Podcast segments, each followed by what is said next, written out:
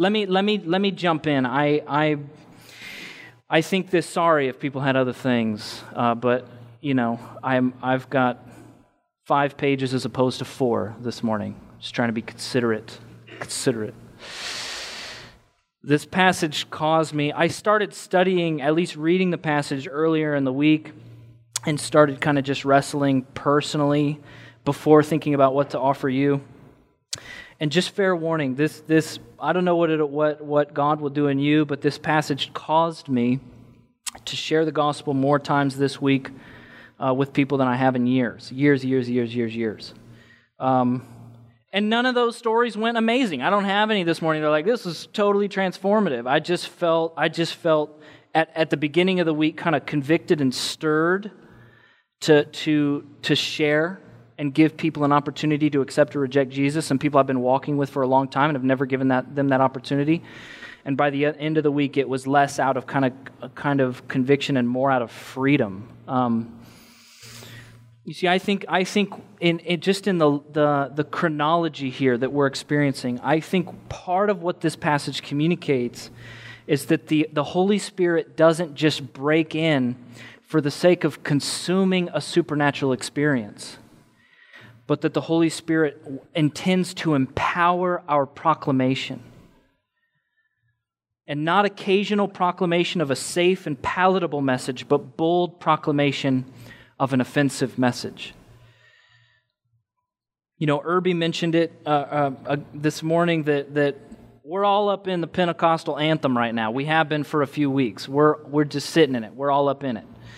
Um, and and these these some of the it's and this isn't just strictly what it means to be Pentecostal, but the Pentecostal movement was really trying to return to this moment, this foundation, and trying to burr the movement again from this foundation, from these moments, from these narratives. I was a, I was a part of a Pentecostal church for about two and a half years. What what what started that was you know early in my faith journey when I surrendered my life to Jesus in college. For the first maybe two years of my life following Jesus, I was a part of what you could what you could call more cessationist communities. What that means is people that believe that the Spirit's work in the world ceased at a certain time. He doesn't. The Spirit of God doesn't really manifest that much anymore uh, because that stuff is unnecessary now because we have the Bible. So that's a, like a cessationist position. And I was around mostly communities and influence that were that were either actually theologically cessationist or um, weren't theologically cessationist, but were practically cessationist. You know, we believe that, that this stuff happens we just don't necessarily want to invite it because it, it gets weird. so people who are like practically basically live that out. And I did that for two, I was a part of those communities learning for two years. And then I just came across, I was living in Germany and I came across, I was super bored living in a hostel by myself. And I came across these documentaries about like the work of the Holy Spirit in the world. The, there was like a series of them. The first one was called Finger of God. Has anybody seen these? Like, you know what I'm talking about. So, so the first one was Finger of God, and then there's like another one called Father of Lights. And I started watching these documentaries, which were like it was from a guy who was a skeptic of this stuff, and he and he set out to make a documentary, like wondering if they were real or not. And then he he he kind of makes these documentaries uh, uh, going around the world, not just the country, but around the world, uh, um, um, exploring supernatural activity uh, from Christians who, who pro- profess to be like embodying and manifesting the power of the Holy Spirit. So I watched this thing, and I was just like, what the deuce is all this? What is this? Why didn't anybody think to tell me about this, like all this stuff? And so I just thought, like, I have to figure out I have to figure out what this is. And if this is so I just went crazy and I started going to like all these conferences and classes and schools and and like and just trying to get in and like discern all this stuff and learn. And that's how I ended up. I ended up starting to go to a, a Pentecostal church for two and a half years. And th- those two and a half years were, you know, back into college, front couple years of graduating college and it was all really new for me at first but i really it, it, it, was super meaningful for me that that that tradition in my life that lineage in my life. It was new for me and i just loved like the openness the there's just wide openness to like god do what you will. And we don't actually confound you to what you could or should do. We're just open to what you want to do at any time. It was really stretching for me. But after about two years i started asking what were in that in that particular community, I started asking what were impermissible questions, uh, uh, questions that were not allowed. I started asking, like, why does the Spirit of God spontaneously show up at the same time in the service every single week? I understand he's like wanting to be sensitive to our schedules, maybe, um, uh, but it just seems weird to me. Is there any other time? Uh, do our do our plans change? Our order of service does it ever change? And why does the Spirit of God only choose to speak through the same two or three people every week? Doesn't he? Doesn't he? Couldn't he? Couldn't he speak through anybody? Everybody in the room. It's the same. It's the same two or three people. Why does the Spirit of God only tell us positive and uplifting things? Doesn't he ever have something bad to say? I just feel like like I'm I feel like occasionally he wants to like maybe convict us of sin or mention something, expose something going on in the community. I, I think that's something you might want to do. Why does the Spirit of God seem to only remember the same four to six verses of the Bible? I feel like He would know a lot of them. There's like a lot more. There's a lot more of them. And I just started being, you know, curious about that. And I, and I started wrestling. And at the same time, the older I got and the more engaged in ministry I got, I started, I started having more intentional conversation with my parents about their spiritual journey and their experience in churches. And there was a lot of stuff I didn't know. And I think I was 20 and I was on a drive with my dad. And I was just asking him about like experiences in church and you know the stuff that they'd gone through. And I didn't know, but he started telling me a story about how I had been healed when I was a baby, and I didn't really know the details around that story. And they they they uh, had just started going to a church out in the country, like closer to where our, our house was at the time. And I had some ear problem between the ages of one and two. Um, where I had this like massive hole in my eardrum, and it was, and the reason they found it is because I didn't start walking. I was like way late on walking, and I was holding on to things everywhere, and so they, and then I was, I, I was crying a lot, and they found an ear infection, and then they realized I had this huge hole in my eardrum. It was throwing off my balance, and they had i think they operated on it and then it didn't work and it was still like open and it was getting a little bit more dangerous and there was like potential that my hearing could be like damaged long term and they were getting a little bit scared about it. So they just went to this this this church uh, that they were a part of and they just were trying to do james 5 they were like if you're sick take, go to the elders be anointed with oil and pray the prayer of a righteous person is powerful and effective. So they were like in the middle of a service they were like hey could we just um, pray for our son. He's just got this ear thing. That, could the elders like anoint him? And they were like, yeah, totally. So they did that. And then I think that week, I, I, little one, two year old Lucas was supposed to go into like an appointment um, to maybe th- think about a new surgery. And my ear was sealed. It was like the eardrum was sealed shut.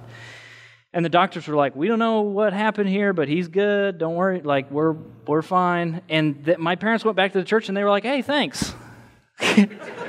this was cool. This was good, guys. This was good. They, uh, he's good now. He was healed. He was healed.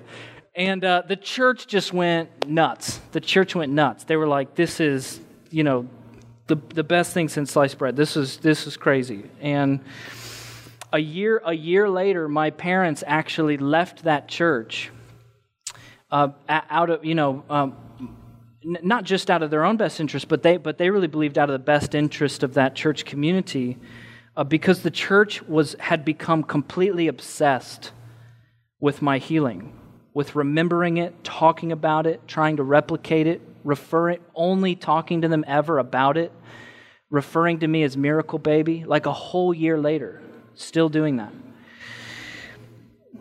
and my just talking that out with my dad and talking with them about their discomfort about that and talking with them about what that what that was, meant for them and why they were uncomfortable with it it started to put words to my own feelings in the, the community that i was wrestling with and a part of.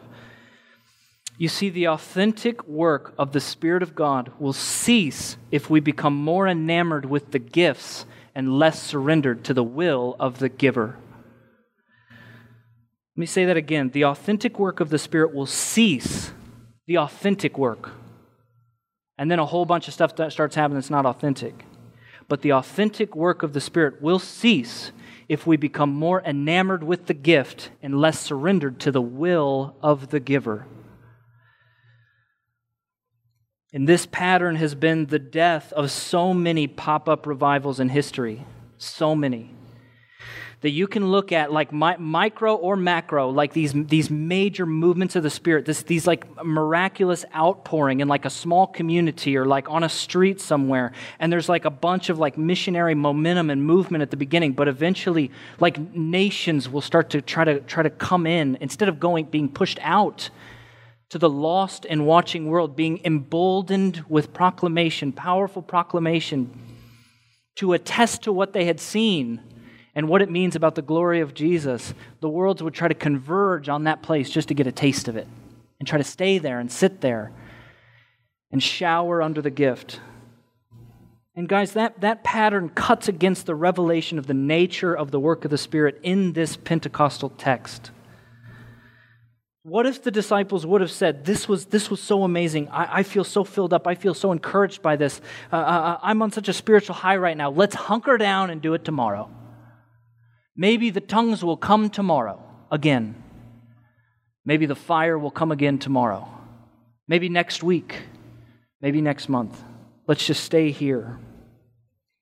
But no, they, they, said, they said, Why are we hiding? Why are we hiding? Come what may to us, as risky as it is, we must tell the world that everyone who calls on the name of the Lord Jesus will be saved. We must, we must, we must almost the involuntary charge is come what may to us, we must tell the world. We must tell the world what we know to be true. See, the involuntary fruit of an authentic counter with the Spirit of God is courageous, bold proclamation. And Peter leverages this powerful manifestation of the Spirit of God to attest to the glory of the Son of God. And even in that Joel 2 reference, there, there's evidence of universal, empowered proclamation. That the kids will prophesy. Your kids, your son, your daughter, your toddler, you put them in timeout and they might come out with a word. They might come out with a word.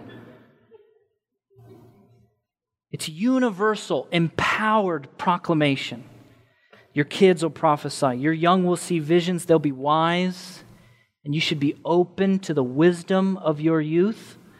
And at the same time, your old will dream dreams. There's, there's no more, you know, crotchety pessimism, but there's like dreaming and, and invitation and joy and energy in the older generation. Idealism and hope. And the servants and even women, they too will prophesy. This is the, the DNA of the ethic of mutual submission. We, it, it is what N.T. Wright calls the, the, the baptism of the Spirit is immediately the democratization of power in the church. Because in the past, we gave people power who, who displayed that they could deliver the word of God prophets, kings, judges. But what if everyone has it? What if everyone is embedded with the Spirit of God? The whole world as you know it is turned upside down. And Peter realizes, like we talked about earlier, that this moment, this moment that we've just experienced and seen, is the fulfilling of Joel 2. And he, and he turns to the crowd and starts to do that backward logic. That we're not, we're not drunk. We're not drunk. Some of you saying we're drunk. We heard that over here, over here. We heard some of you saying that we're drunk, but we're not. Guys, it's nine in the morning. You know it. We know it. You, that's and and and alcohol. I know nobody in here has ever drank, but alcohol, like does not elevate your intelligence. It d- diminishes said intelligence, right? Like, like James is over here speaking German. That doesn't happen when you're drunk. This is not drunkenness. It's nine in the morning, and people are speaking all kinds of languages fluently. This is Joel 2. This is Joel 2 happening, and this is the fulfilling of prophecy. And if the Spirit has been poured out, that must mean we're in the last days. And if we're in the last days, that must mean the Messiah has come. And the only global phenomenon that's happened recently is the crucifixion of Jesus of Nazareth. And by the way, we saw, we saw him raised from the dead because death could not hold him. And we saw it, we witnessed it. And David prophesied it. And so, what will you do? A line is drawn in the sand. Everyone who calls on the name of the Lord will be saved. There is no other name. Everyone who calls on the name of the Lord will be saved. You ever seen those memes or like quote quotes around the internet, social media that say something like, preach the gospel and when necessary, use words? You guys seen this? Guys, trying to share the gospel without words is like trying to build IKEA furniture without the instructions. You're just going to get frustrated over time and end up hurting somebody in the end. And the salvation that, it, that, that you think it produces in a person will be just about as secure as a Malm dresser without lock nuts. I promise you. That thing's going to fall apart. It's going to fall apart. The Spirit of God empowers you, me, us, as the priesthood of all, all, believers. The Spirit of God empowers us to be heralds of good news. Do not let your life and your actions be self interpreted. Proclaim. Use your words. Use your words that are inhabited with power. See, we are empowered by the Spirit to boldly proclaim, and He ministers to us in such profound and deep ways so that we would, we, we would actually be cut to the heart by Him before we invite the cutting of another. We are empowered by the Spirit to boldly proclaim the message and that message will either cut to the heart or it's going to cause offense. It's either going to cut to the heart or it'll cause offense. There's really no other response. And a message without the potential to offend is typically a message that has been diminished or cut to pieces. You see, guys, th- let's just be honest. This isn't a seeker sensitive sermon. Can we agree? This isn't like a comfortable self help, love, affirmative, lift up kind of sermon. That's not what this is. He says, God has made this Jesus, whom you crucified, Lord and Messiah. He's got four points. And point two is, you killed God. I did too. We killed God. And point four is, save yourself from this corrupt generation. You killed God and you people are corrupt. Save yourself. Save yourself. Mmm, good preaching, good preaching. I feel very elevated by that. I feel very lifted up by that. Yet, this possibility to offend is also a core work of the Spirit of God. And we don't have to interpret that from the text. That's not like a little bit loose. Jesus actually told us that. Uh, in John 16, when he's sitting with the disciples in the upper room right before the Last Supper, he's, he's, he's talking with them. He's trying to prepare them for when he would leave. And, and, and, he, and part of how he's preparing them is actually telling them about this future helper, this future counselor, this future advocate who is going to come later, and telling them a little bit about the Spirit of God who was to come. And in John 16, he says, Very truly I tell you, it is for your good that I go away. That's crazy. It's for your good that I go away. I've got to go, and it's best for you if I do that. Because unless I go away, the helper, the advocate, will not come to you. But if I go, I will send him to you. And what will he do? What will that helper do? What will that advocate do? When he comes, he will convict the world of sin and righteousness and judgment. When he comes, he will convict the world of sin and righteousness and judgment. The Spirit has come to bring conviction about sin and righteousness. And the Spirit has come to expose universal responsibility in the death of God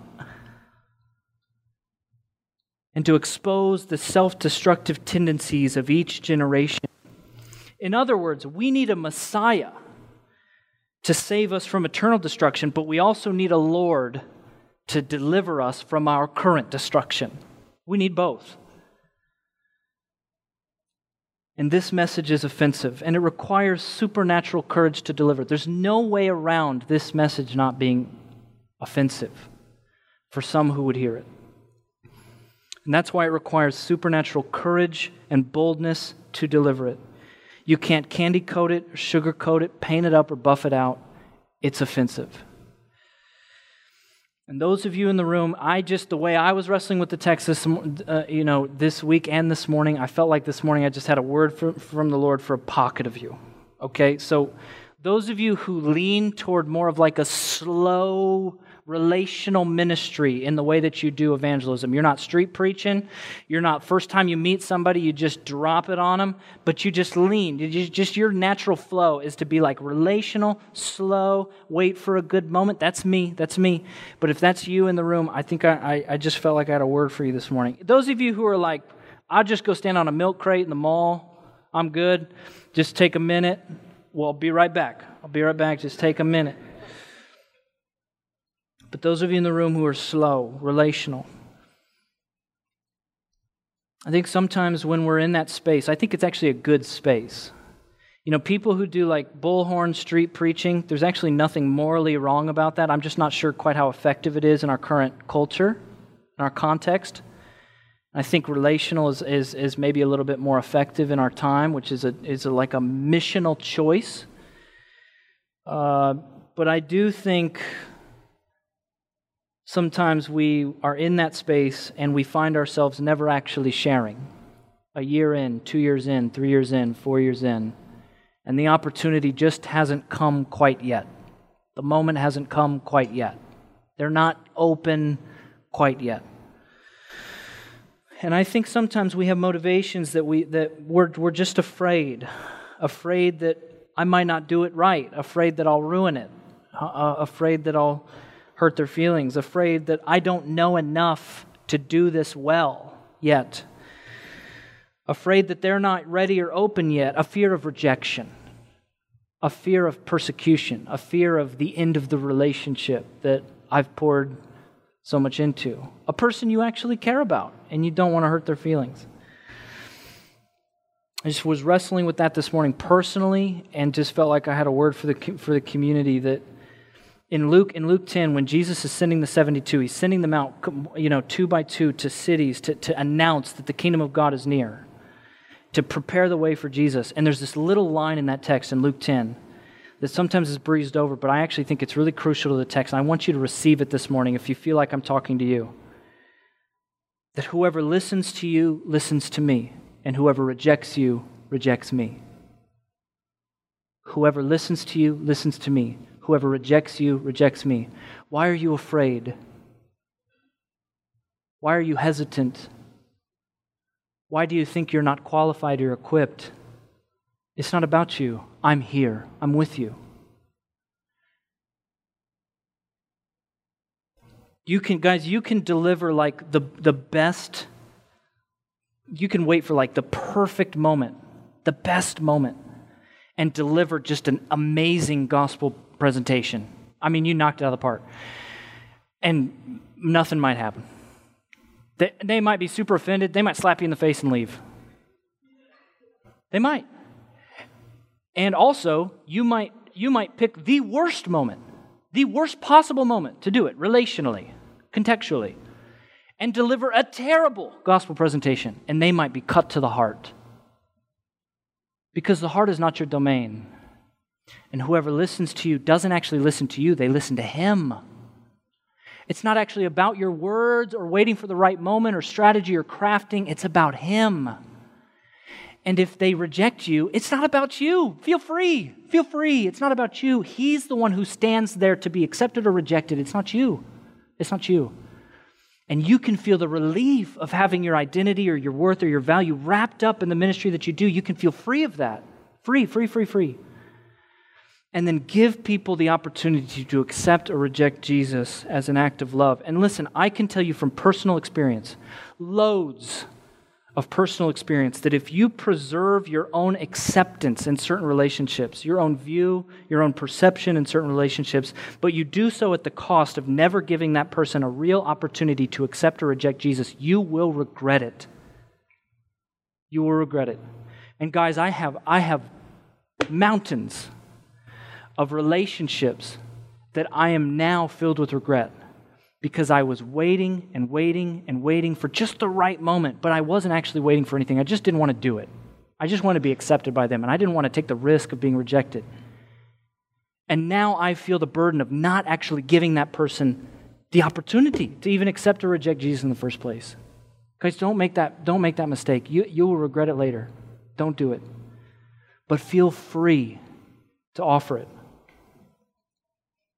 And that, that perfect moment that we're waiting for, when's it going to come? What's it going to look like? What was I waiting for? Was I waiting for my friends to come to me and say, I'm, I'm looking for a Lord and Savior. I'm convicted of my sins. Do you know of any? Do you, are you, are there options? Are there options? Guys, that moment, that like pristine, like you just walk right into it, it's so rare. It's so rare. It's so rare. And I can tell you three or four times when I finally got to a place with someone when I actually, I actually told them, like, hey, hey, I actually want to share something with you about Jesus and, and my own personal walk. And I feel like, I feel like you're in a, in a, in a place right now where you're kind of in brokenness and, and He cares a whole lot about you. And He wants to deliver you from your own patterns that are getting you there and the people around you who are getting there. And the person would say to me, Why didn't you tell me this six months ago? I've had three people tell me, why didn't you, why are we friends for six months and you're going to hold this piece of yourself from me for six months? We're not friends. what is this? So, so much of the fear we have in those moments is irrational. And I just want you to receive from the Lord this morning. Whoever listens to you listens to Him. There's no success here, there's no failure here. There's just faithfulness. And as an expression of love, give every single person a chance to call on the name of the Lord to be saved. Come what may to you. And even if something terrible or crazy comes to you, guess what? Guess what? God has already prepared a promise for you just in those moments. Blessed are you if you're persecuted. Blessed are you if you're insulted or evil is spoken of you on, on behalf of Jesus, because great is your reward in heaven. He's already prepared a way for that moment.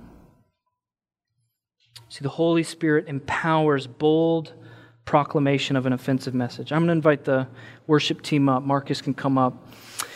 As I close, I just, I, I I'm always so gripped by the reaction of the crowd being cut to the heart. Those words, cut to the heart.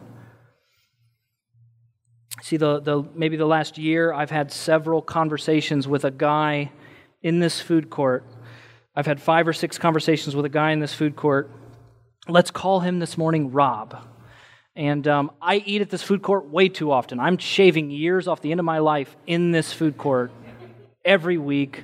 Um, uh, I go to the same place, I get the same meal um, every single time. And when I'm in there, there's this guy occasionally that's walking around, and there's, there's a few of them, but one particularly, his name's Rob, and he'll always come up, he'll always ask for a couple quarters, and I'll always say, Hey, I'm eating lunch for 30 minutes. Do you want me to just buy you lunch and we can just sit and chat or something? And sometimes he takes me up on it, sometimes he says no thanks. And about five or six times he's taken me up on it, and we just have these, these great, you know, conversations that, that vary in, in how deep they can go based on you know how much time he has, how much time I has. But it's like it's like it's like you know, what's your story? How long you been in Tampa? What's your tell me about your family? What do you do? Uh, you know what what what do you love? Where do you you know all this kind of stuff? And we just get into like stories and swapping stories and and I've been doing it all along with like maybe I could build a friendship with this guy and maybe one day he might be open to the gospel. Maybe he might be open to Jesus at some point. But the, the interesting part about Rob is that every time I sit down with him, again, it's been five or six times now, every time I sit down with him, we have the exact same conversation. Like, same questions, same answers, same flow. And I can tell right off the bat that he does not remember who I am at all. Like, not even a little. And none of this, all, this whole conversation is brand new to him. And I've been like, I've decided to not ever ask, hey, we've, we've talked, you know me. I've just decided to be like, okay, well, just, you don't remember me, and I'm not going to take offense to that. We'll just keep having this conversation. I'm sure you see lots of people, it's no problem. So we've had the same conversation like five or six people, five or six times.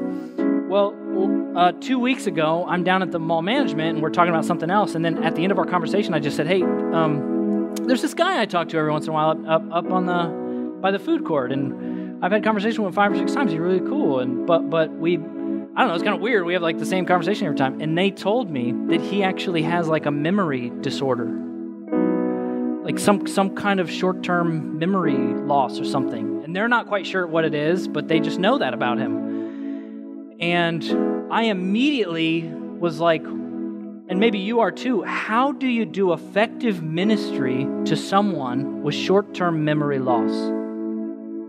Think about that. Think about that.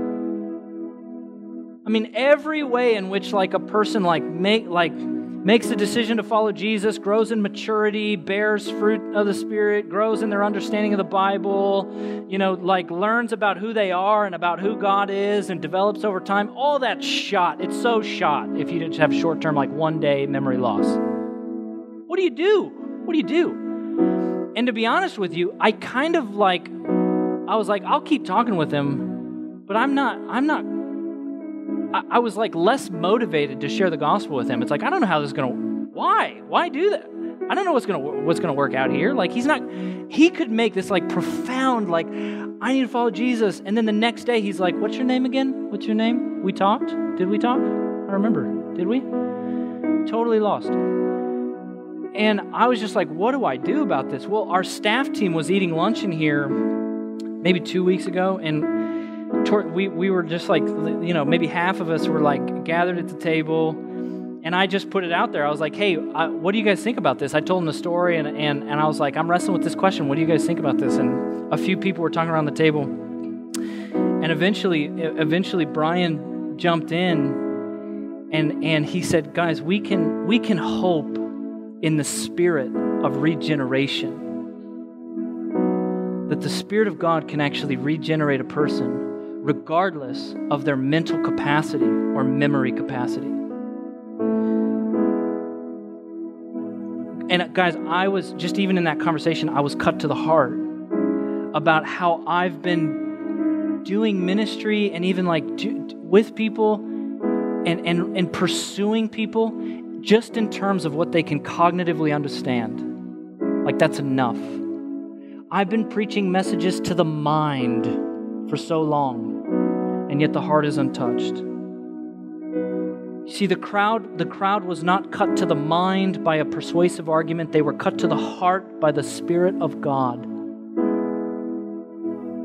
This last week, I saw Rob on Thursday afternoon just by chance, and I just thought, here we go. Let's do this. Let's do this.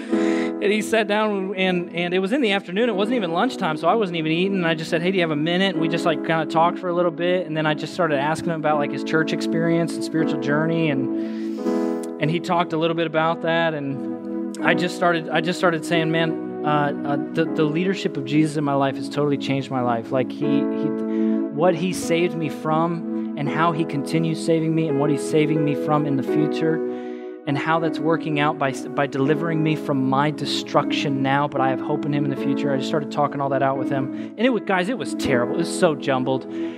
I just had no idea what I was doing. You know, it's like, like we, because again, he doesn't know that we've had a pre existing relationship. He just thinks it's the first conversation with Lucas. And I just kind of go there with him. And at the end, I, I, was just saying, like, hey, are you interested in following Jesus? And he said, you know, I, am not really interested in that Jesus stuff, but, but, you know, thanks for sharing that with me. Was, you know, whatever. He was like, really medium. It was like, I'm not interested. I'm a little creeped out, but thanks. Thanks. Thanks for that offer. We kept talking for like another 10, 15 minutes. And when he was leaving, I said, I said, man, who knows and I didn't mean this a certain type of way, it sounds bad. I said, Man, who knows? Maybe you'll be more open to Jesus next week. And he's not even self aware of his own memory, his own memory crisis. And he just said, Yeah, yeah, dude, maybe I will be. It just depends on how hungry I'll be. And what he meant by that was like, I, I want a meal and I'll do anything to get a meal or whatever. So he's cracking a joke. And I was like, haha, that's funny. But guys, right on. You're, you're so right. You're so right. Depends on how hungry I'll be, how desperate I'll be, how broken I'll be. It depends on whether or not my heart yearns to be cut by the master surgeon. We can powerfully deliver a heart cutting message only if, only if our hearts have been cut first cut not by the blade of a warrior with intent to harm us, but cut by the blade of a surgeon with intent to heal us. And as we come this morning to the table, we remember not just our calling to herald, be heralds of a heart cutting message, we remember that we were cut first by it. And we call others to grasp at the name of the Lord Jesus because we ourselves have found such transforming power and healing in that name and not any other. And so this morning, come and long, long, long, guys, I want you to long for the Spirit of God to work, for the Spirit of God to show up, to break in in a way that's unexpected that you weren't prepared for, for the Spirit of God to break into your life and to our community, to invite whatever He wants to do, but invite that, but but invite Him, you know, carefully, knowing that what He intends to do in you and in us as a community should have the fruit of launching us forward fearlessly and boldly to proclaim and attest to the glory of Christ Jesus in the world. Because we're being filled by a Spirit who so often leaves the 99 found in search of the one who is lost. On the night he was betrayed, he broke the bread. He said, This is my body, broken for you. And when you eat it, you eat it in remembrance of me. In the same way, he took the cup, poured it out, saying, This cup is a new covenant my blood, shed for the forgiveness of sins. And when you drink it, you drink it in remembrance of me. And so this morning, come. Come begging, yearning for a fresh empowerment of the Spirit of God. Knowing that Jesus already wants to do that in you and then, and then leave this table filled by Him toward bold proclamation to those you love. When you're ready, the body and blood of Jesus given for you.